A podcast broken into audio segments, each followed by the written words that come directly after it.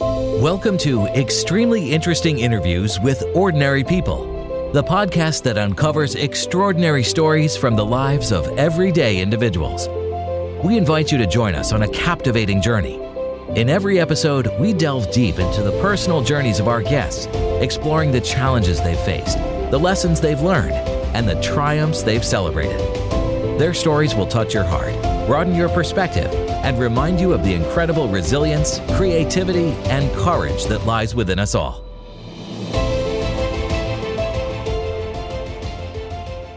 Anybody can look at a, a LinkedIn profile and see what you do. Okay, they can look at your LinkedIn and they go, okay, he went to school here, he does this job, he's been there so long. But I want to know who you are.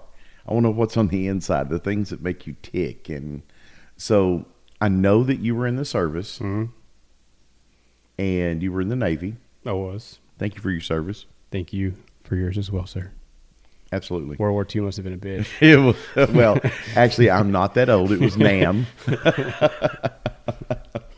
so, the uh, I'm uh, and what fascinated me when when you and I talked, you were talking about being uh Now I'm gonna totally screw this up, so straighten me out when I do it and swear me away. You were an honor guard. yeah, it's, uh, it's actually the. You're right, but like the specific name for it is the United States Navy Ceremonial Guard. Ceremonial guard. Mm-hmm. Yeah, each branch has their own version. The Army's got the old guard. Uh, the Marines have Eighth and I. The Air Force have their own honor guard. Uh, Coasties even have their own, and the Navy has their own as well. Uh, all of them are stationed within the DC capital region. And that's where you were at Mm-hmm. the DC capital. Yeah, we were on a annex of Bolling Air Force Base. It used to be an old World War II like Navy airfield, I believe. I could be wrong, um, but I mean, like even our building was an old airplane hangar, right? Like it was just repurposed. Oh, really? Yeah, it's, That's cool.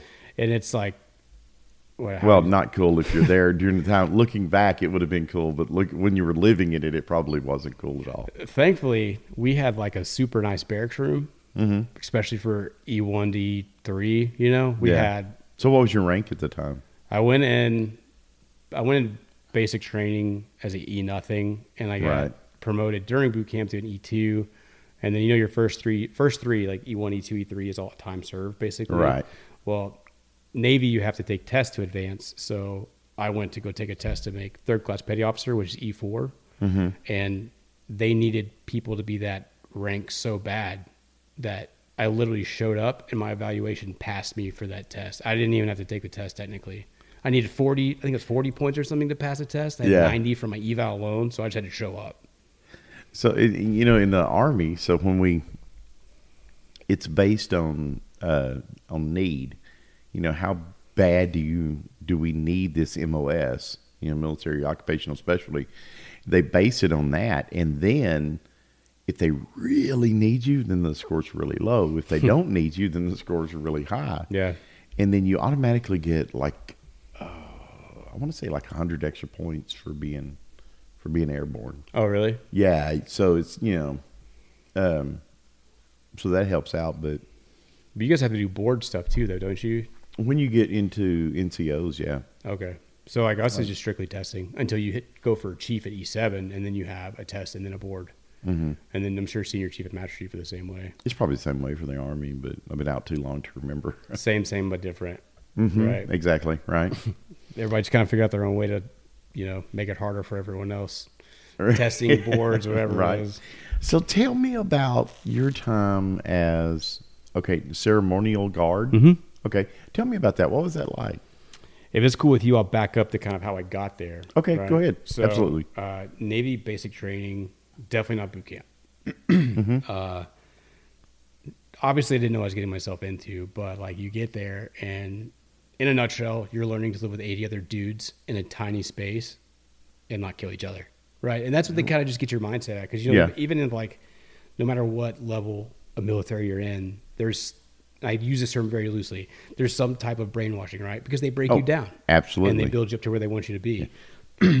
so that's kind of what happened with that is um, they broke you down and just make you very simple people and learn how to live with other people. Yeah.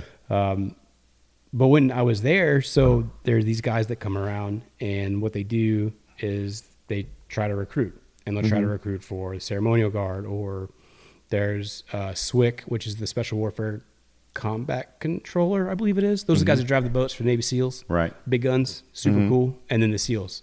Right. They'll have their own kind of like guys come in and talk to you, try to recruit you. Obviously, I wasn't going to do the other two because those is real hard, right? but when, when so I funny. It brings back so many memories because I could remember.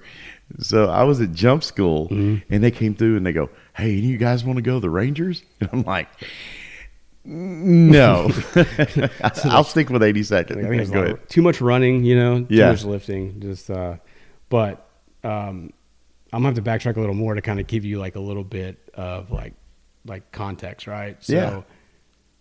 I grew up in the same town my entire life. Mm-hmm. Did terrible at school because I didn't care. Literally, only made it through school because my mom had her foot in my back. So appreciate that. But all I did was like worry about playing of all things paintball. So I'd play paintball all the time.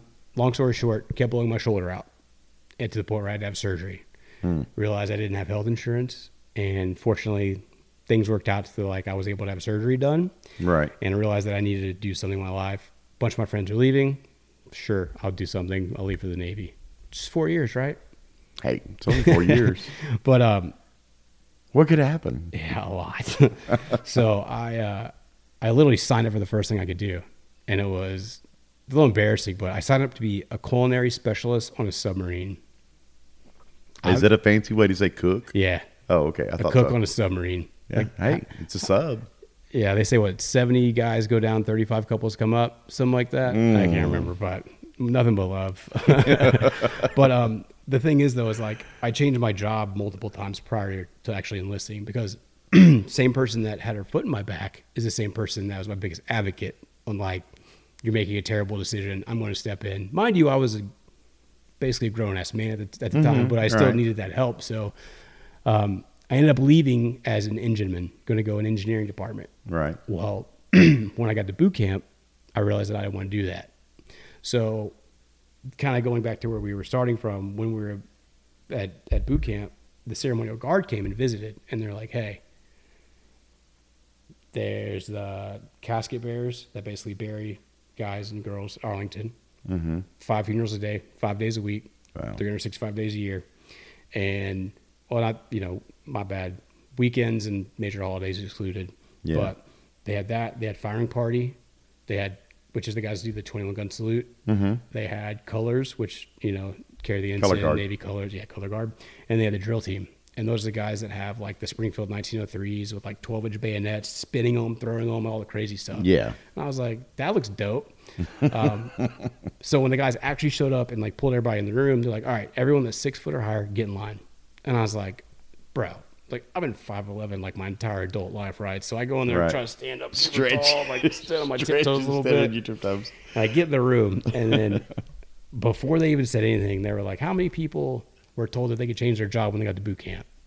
Like everyone raised their hand. They're Yeah. like, "Well, obviously they lied to you." But if you go here, basically a TAD assignment in a sense, right? Mm-hmm. Then you can change your job while you're there. TAD. Temporary assigned duty, Okay, so used to they could, they used to call it TDY, so temporary duty assignment. basically the same Yeah, thing. okay. Yeah. Um, and then like the video they showed us of the drill team were these dudes and they were in like Norway, I think. Like the drill team traveled all the way to Norway to go perform. And I was like, well, that looks awesome. And so I signed on for it. Mm-hmm. So instead of going the basic route of basic training, boot camp, whatever you want to call it, to Right. your schooling, in the interim, two and a half years, I went from basic training to DC. So you you skipped AIT or whatever. Hmm? Yeah, we call it A school in the Navy, but yeah, AIT, Okay. same thing. Mm-hmm. So I completely like skipped that. Wow, and went straight there. Hmm. But they, And- they only want junior enlisted people. They don't want mm-hmm. anybody with any experience. I don't know if it's to have any like prior So knowledge. they can brainwash you. Yeah, exactly right. They're like, I want you to stand still, stare at the wall, twelve hours.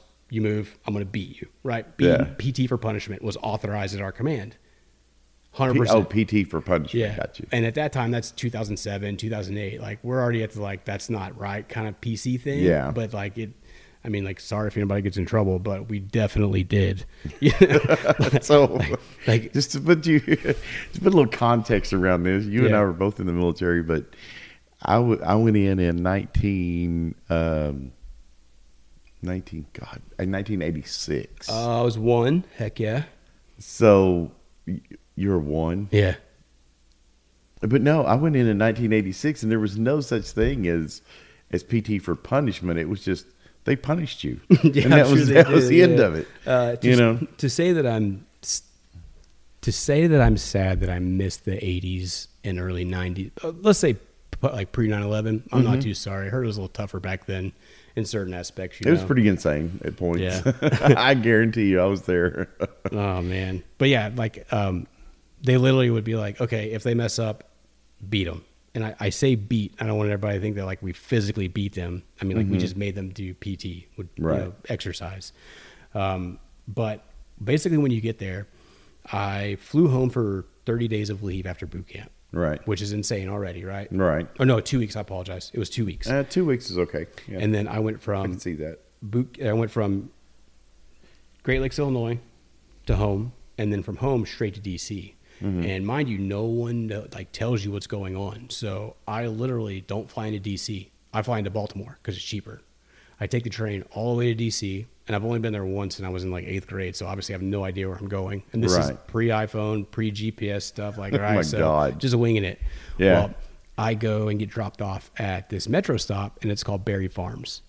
Um, once I got out, I understood that was not where I was supposed to be. Right, like I was, but I wasn't. so, uh, Barry Farms is not a nice area. Like it's very rough there, right? Oh, And- is it? I see. I know nothing about it. I've never been north of Virginia, so Okay, so I mean, I have. I don't have a clue. think about your knowledge of like where military bases are. Mm-hmm. Property value is not super high No, in the surrounding areas, right? No. So, yeah, I can. Spring Lake, North Carolina is not that awesome. So um, basically, it was government housing turned over. I'm not sure to who, but it ended up, you know, being like low income blazes, Mm-hmm. right? So um, I'm in my dress blues, I think. Hold on, dress whites. God, I'm lying. I don't even remember look at anymore. look at cherry as hell when Right. you got off the the Su- train. super fresh, rolling over my sea bag and nothing else Oh my god! and I walked across the street. Fresh and then meat. I get to the gate, and mind you, I've also never gone into a mil- military installation by myself, so I have no idea what to do. Right. Well, I'm at the gate. I show them my ID, tell them where I'm going. They're like, "All right, cool." I start walking, and these two gentlemen pull over and like, "Hey, would you like a ride?" I was like, "Yeah, I appreciate that." I mean, like, I mean, you're in a safe place at that point, right? You're on a military base. Mm-hmm. Right, you're like, on you- base. You feel comfortable. And these guys give me a ride and like, where are you going? I was like, oh, I'm going to the ceremonial guard. And they just like looked at each other and looked at me. And I was like, what does that mean? And like, we'll take you. I was like, all right. so they pull up in front of that old hangar. And Yeah.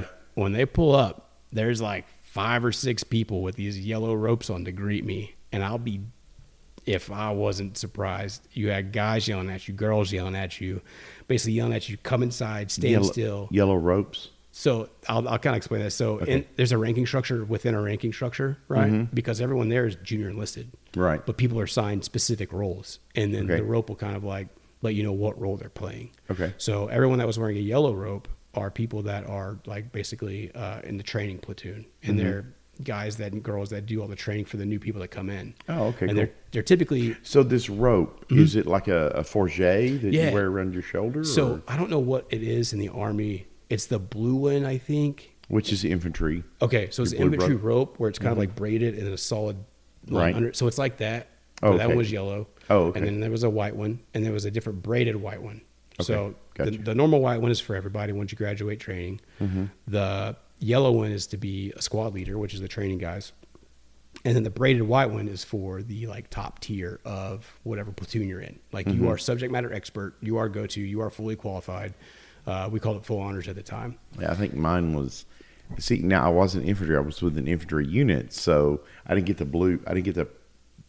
I didn't get the privilege of wearing, wearing the blue rope, but I had uh, because I was with the 82nd. I had the French fourragère, that uh, red and, or I guess burgundy and uh, red. I, I honestly wish I knew more about other branches, but I really don't. Yeah, it's I can I can remember I can look back and see it, but I don't and with a big brass tip on it, you know, hanging Oh down. yeah, we actually wore those in our dress uniforms for the ceremonial guard, but they were solid white. And is there like a little like Mm-hmm. almost bead, like a metal bead, and then a metal point? Okay, tracking. We're on the same one then. Yep. Um, but so those squad leaders are waiting for you, and like, dude, I was so pumped when I was at the, when I was at like at boot camp. I was the laundry petty officer, like that was my assigned role. Mm-hmm. So like, I knew how to fold all this stuff like you're supposed to, right? All the little shirts, all the socks, like smiley face up, like skinny, fat, fat, skinny. Like people will know. If people were in, they'll know. So I, Right. I remember sitting at my mom's house before I went back, and I was sitting there folding everything, making my sea bag look perfect. And I "All right, cool." So when I get there, they're basically like, "Get in here now, stand still." And you're just like, "Oh God, where am I?" Right? I know none of these people. Like, stranger danger, getting yelled at, Mm-hmm. and they're like, "Dump your sea bag out." And I was like, "Oh, bro, I just Yeah, folded it." do you realize how much time I spent on this? So what they do is basically a sea bag inspection right then and there. And Yeah, make sure you got out. everything. Yeah, and then after that, you're basically in two months of very, very rigorous and intense training.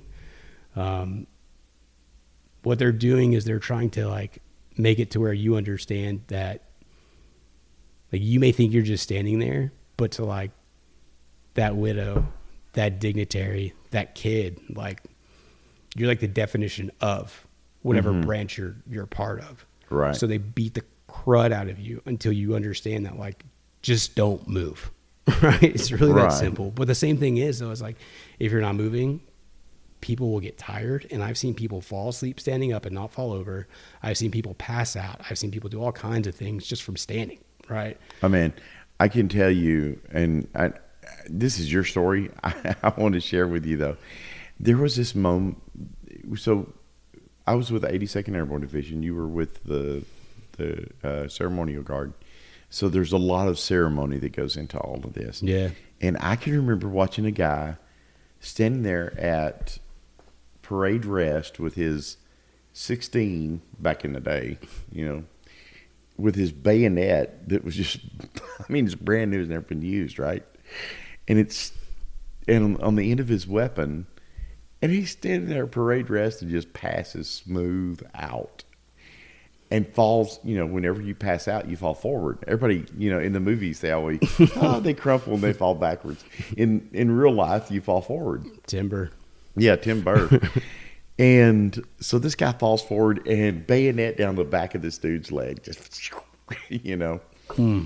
And Were they ceremonial bayonets or were they like a real bayonets? Like oh, these sharpened? were they they were sharp. Oh, that's really sucks for him. Yeah, I mean, just sliced this dude's leg open. We're standing there in formation, and it was um, the whole um, 82nd, the division parade, and you know we're standing out there on this god awful, enormous field, you know, with eight thousand or eighteen thousand, whatever it was, people out there, you know, and he's standing there in formation. All of a sudden, he just boop.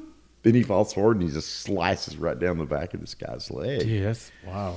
I'm sorry, I, No, I it's like- digress, but yeah, I remember I- those times when you start talking about them. Yeah, like I want you to share those because that helps me like recall stuff too. Because you're saying that and like, like to tell like a story kind of similar. So all of our weapons were demilitarized, right? Which mm-hmm. basically means either the barrel where you can't see it, literally somebody got like a plasma cutter and cut it, or like the So when you say plasma cutter and cut it, they cut it.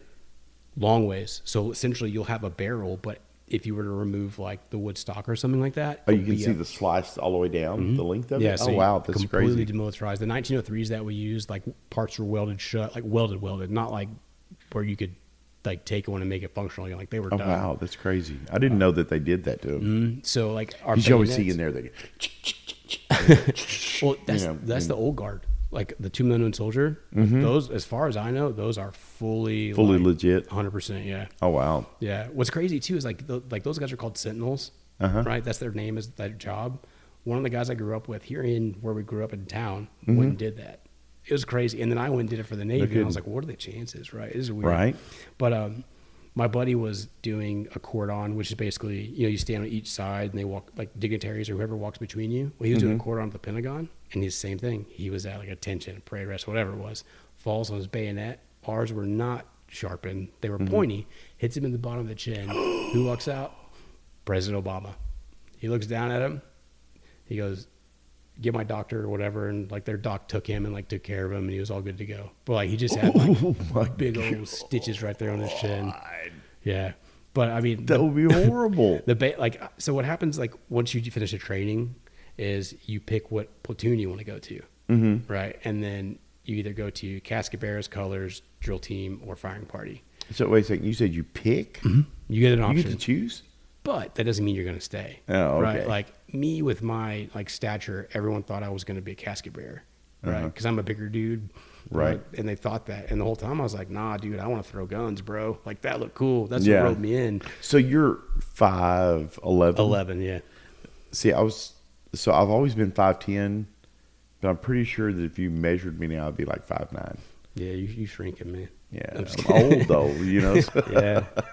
Uh, but yeah, like I picked the drill team, and uh, it's almost like a war of attrition or battle of attrition, whatever you want to say when it comes to that stuff, right? Because it's whoever like whoever quits, like it's on you. You either keep going or you quit.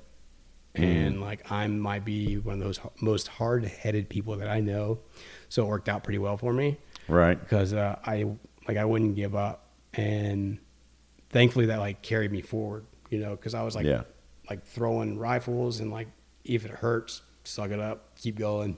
Right. There's like a bigger purpose for everything, but uh, that was a really good experience. Um, you don't initially start off in those platoons, right? You start marching in funerals too, so Mm. you gotta like cut your teeth, and it's horrible. No, I can't even imagine. Yeah. So, like, I remember the first one I marched on. So all of our uniforms pressed, starched. Like, I mean, we stayed up hours. We barely Yeah. slept. Like shining brass. Like, dude, it was no joke, man. And we used Sta-Flo, like starch on our covers or our hats. We were gonna call them our Dixie cups. That's what we wore. And you basically just roll the end over, right? Just the very tip of it, because you know, you know what a mourning band is. A mourning band, excuse me. So you see officers wearing like a black band. Oh yeah, yeah. That's yeah, a mourning okay. band. Well, Mhm. for us, it would, that little bend in our cover was to kind of like like signify our mourning band, right? But like when you're not good, you just Sta-Flo everything, and Sta-Flo starch. Like you didn't dilute it, you just straight up pour it on there. So you're out there, and it's the first one I was on. We're at Arlington. We're marching. Mm-hmm. I don't know if you've ever been to DC, but it's not like it's not cold, especially in the summer, Yeah. right? So I've like, heard it's very humid. and it's actually pretty warm. yeah, it's like it's a lot like here, honestly. Oh really? Yeah, but like I'm out there and I'm starting to sweat. He's he's talking about Texas, by the way. I'm starting to sweat, and that Sta-Flo goes down my face and hits my eyes. And It's it's, happening burning. not just to me, but all these other green people that are standing next to me. That's our Right. first funeral, and we're all just like, like shaking, like just trying to stare forward, like keeping our eyes shut and open as Oh. much as we could. But like, you're in like a whole different like world and perspective, and like you don't understand what's going on in that first one, other than like you're marching, you're doing what you're trained to do. But like month into it, you like kind of kind of see what's going on, right? Mhm. Obviously, you get very desensitized very quickly. that is so sad. It it really is.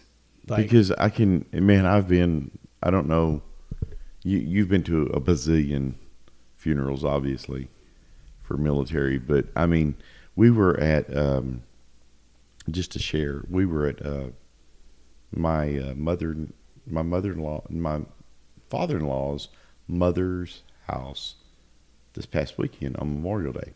So they're watching some ceremony on TV, and it's this this couple that's up there and they're singing there, and it's this beautiful ceremony. I think it's on CBS or NBC. I don't remember. And I'm sitting there watching this, and so next thing you go, oh, so now you know this Memorial Day, so we're going to play taps.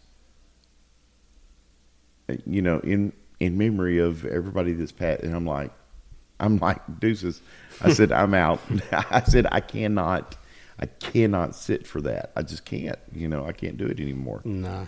Um, so becoming desensitized is something that so so important is like in the moment in the years I was there you don't think about it unless like there's a a very like pivotal moment Mm-hmm.